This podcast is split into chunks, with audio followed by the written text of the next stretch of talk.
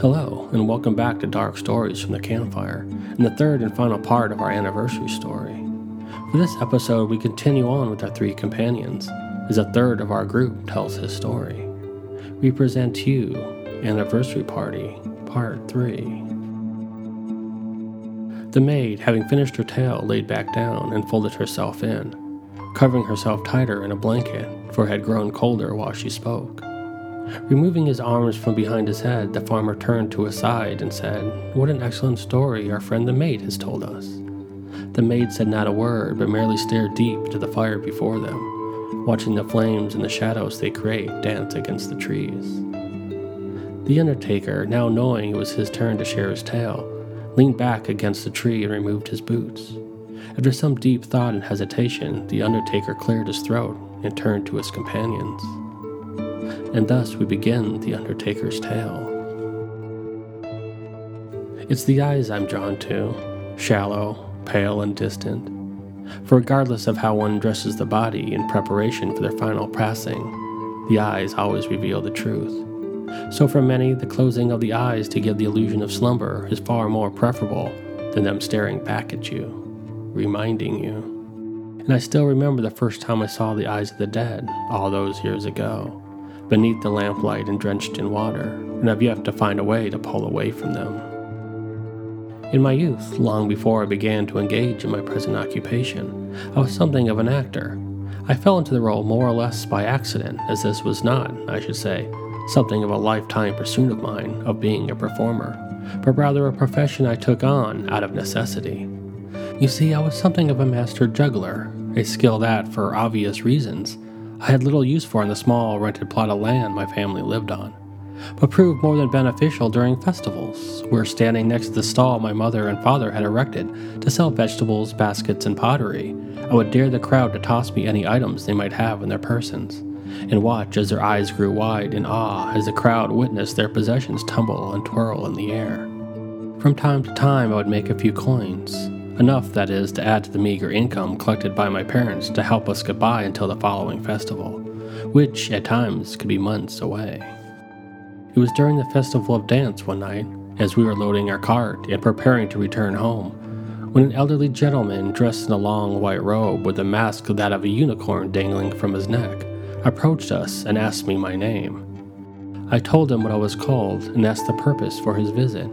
He bowed his head and smiled, then explained to me he was part of a troupe that traveled with the festivals performing various morality plays, which were immensely popular at the time, though they had been known to put on a comedy if the demand and offering was great enough.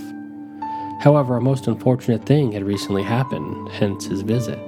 The member of his troupe, who performs tricks to entertain the crowd before the show and during intermissions, had recently injured themselves and they were in need of a replacement and if I was interested, he would like to extend an invitation to me to join his group. The decision, of course, was not as difficult as one might imagine, for the prospect of one less mouth to feed for my parents and the extra coin I would be making throughout the season was more than enough to convince me.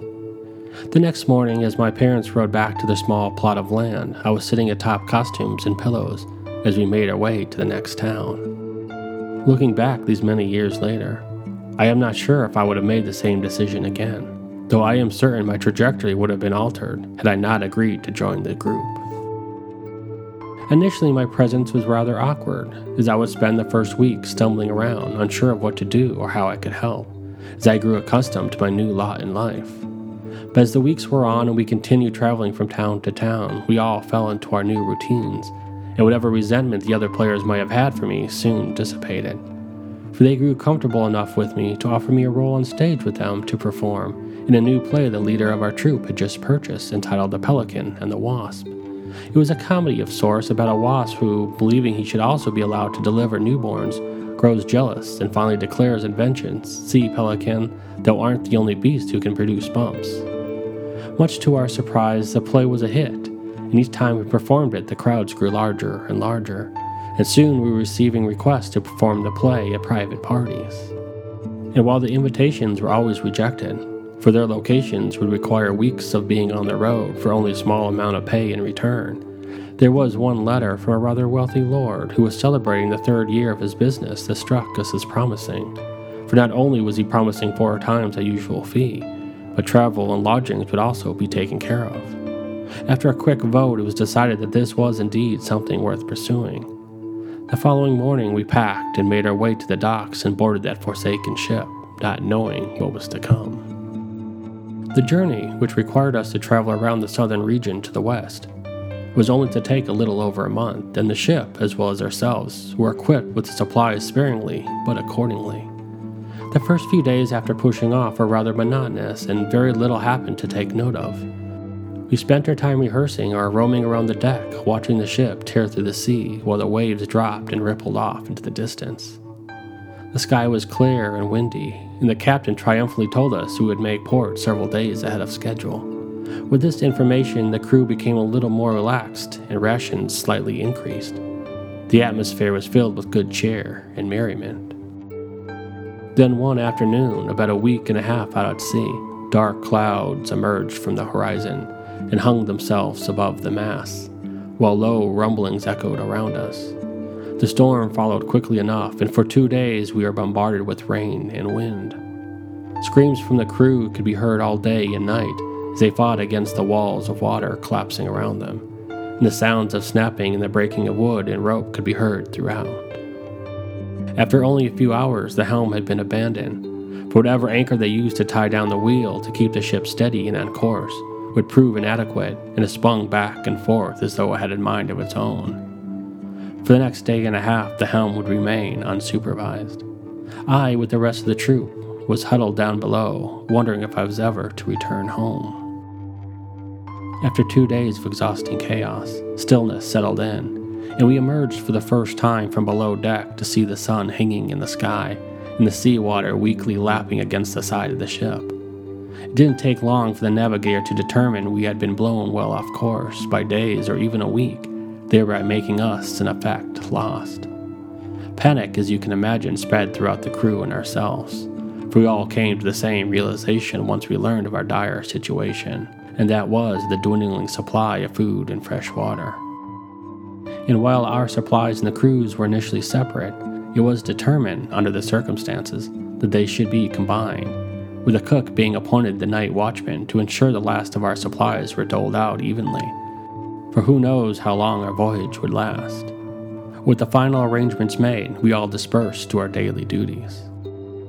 Over the course of the next few days, things went as expected, and a solemn mood was felt, and there was very little excitement to be had. That is, until one morning when we were awoken by shoutings and sounds of struggle above us on the deck. When we reached the deck, it was as though we had stepped into a trial that had already begun, for the captain stood at the helm looking down at the crew who were circling around the cabin's assistant, wrist clad in chains. We would learn later, as the assistant was being dragged down to the brig, that the poor boy had been caught stealing food when the cook left to relieve himself. And even though he begged for forgiveness, stating that the hunger had driven him to commit such a crime, the captain showed no mercy and decreed that the prisoner would be chained to the wall at the bottom of the ship. This was done as commanded, and though it seemed like an apt punishment early in the day, it later became a burden to those sleeping near where the assistant was being held. For all night we could hear his weeping and banging the chain against the wall. We begged him to cease, to allow us to sleep in peace, that he would be freed as soon as he quieted and showed remorse. This was all to no avail, for night after night our sleep would be interrupted by the chain and the weeping, until one morning when we awoken feeling more rested than usual. The boy had died during the night, no doubt due to starvation and neglect.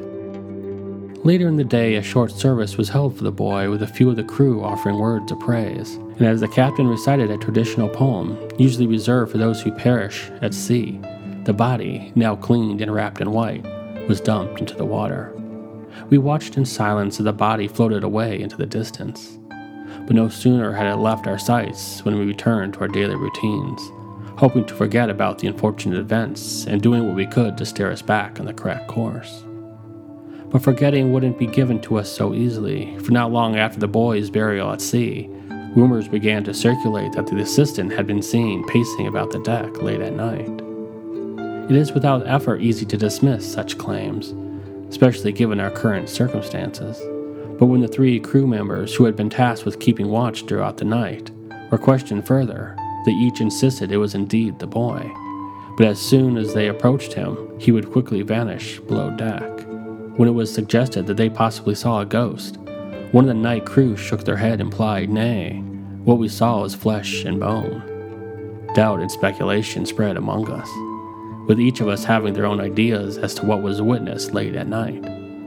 Though all doubt and speculation would come to an end when our sleep was once again interrupted by the sounds of chains banging against the walls of the ship. There is no need to tell you how much fear had gripped us when we heard that sound. A few of the braver amongst us removed themselves from their cots and made their way towards the brig, only to find, to their own shock, that was occupied by the very same boy who we had tossed into the sea only days earlier. And those who had looked upon the boy in the cell confirmed what the night crew had already told us. This was no apparition come to haunt us. No, rather, the captain's assistant had somehow returned to the ship and his cell and had taken it upon himself to torment us further with the chain against the wall. With no further evidence being needed, there came a torrent of screams and yells as the last of us flung themselves from our beds and raced, pushing and scratching to the top of the deck, where we waited for any signs that the resurrected boy was following us. He had not, for as we stood there in the darkness and let the night air weave its way between us, we could still hear the chains beating against the side of the ship and we spent the rest of the night listening to it in silence. Our reprieve from the sound came as the sun began to rise, though by then we had all been standing on the deck for several hours, afraid to move. Even after the noise had ceased, it was still some time before we could resume breathing normally and move about.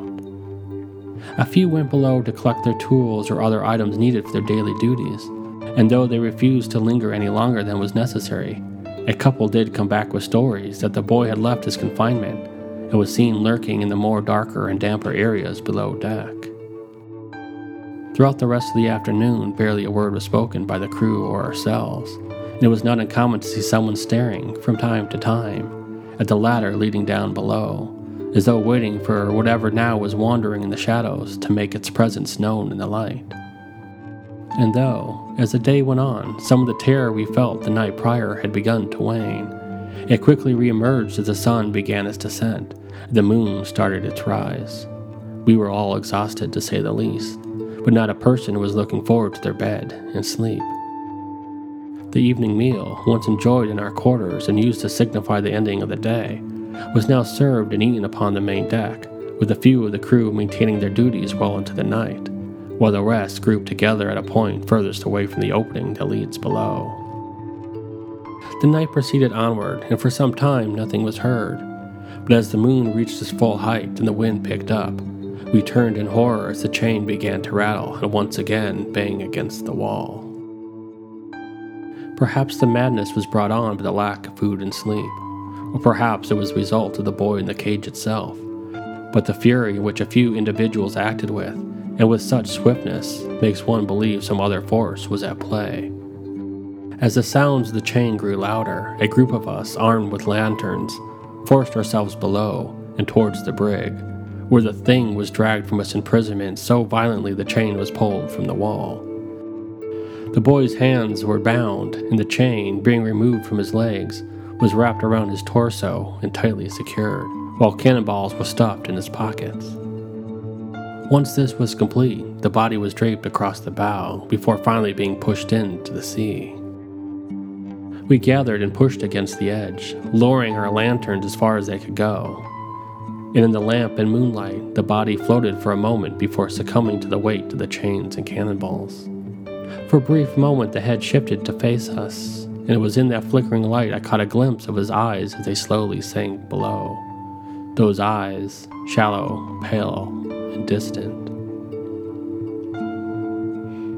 And thus we conclude the Undertaker's tale. The three companions, drowsy and full, drifted off one by one to sleep in dreams. The forest around them shook and twitched while dozens of glittering eyes watched them from outside the circle, yet ever changing boundaries of the firelight. Our three companions rose at dawn, stretched, and having breakfast on porridge, bits of bread and water, found themselves back on the trail heading towards their destination. The three were in high spirits, for the sun was high and the weather was cool. They passed the time telling each other jokes and pointing to familiar landmarks in the distance. They stopped briefly, only to inquire about the purchasing of some eggs for their lunch. When there was none to be had, they continued on, unbroken with good cheer and laughter. It was not long after midday when the rock and dirt trail transformed into stone, with deep grooves running parallel at the edges. A few miles later, the three friends entered the town, and riding past the inn with the small garden and two lions guarding the door and the archives, made their way up to the hill to the manor in which the anniversary celebration was to take place. Looking down from her second story window, a young girl watched as the guests rode up the hill towards the front gates, where they would be presently greeted by the main servant. Dozens of guests had already arrived, and each had been observed by her. As our three companions made the final turn up the hill, a door opened behind the child, and a woman dressed in purple entered the room. Resting her hands on the child's shoulders, the woman leaned down and whispered into her ear, You can't be in here all day, Florence. I think it's time you go play. The child nodded and locked hand in hand. The two exited the room and down the hall of the manor.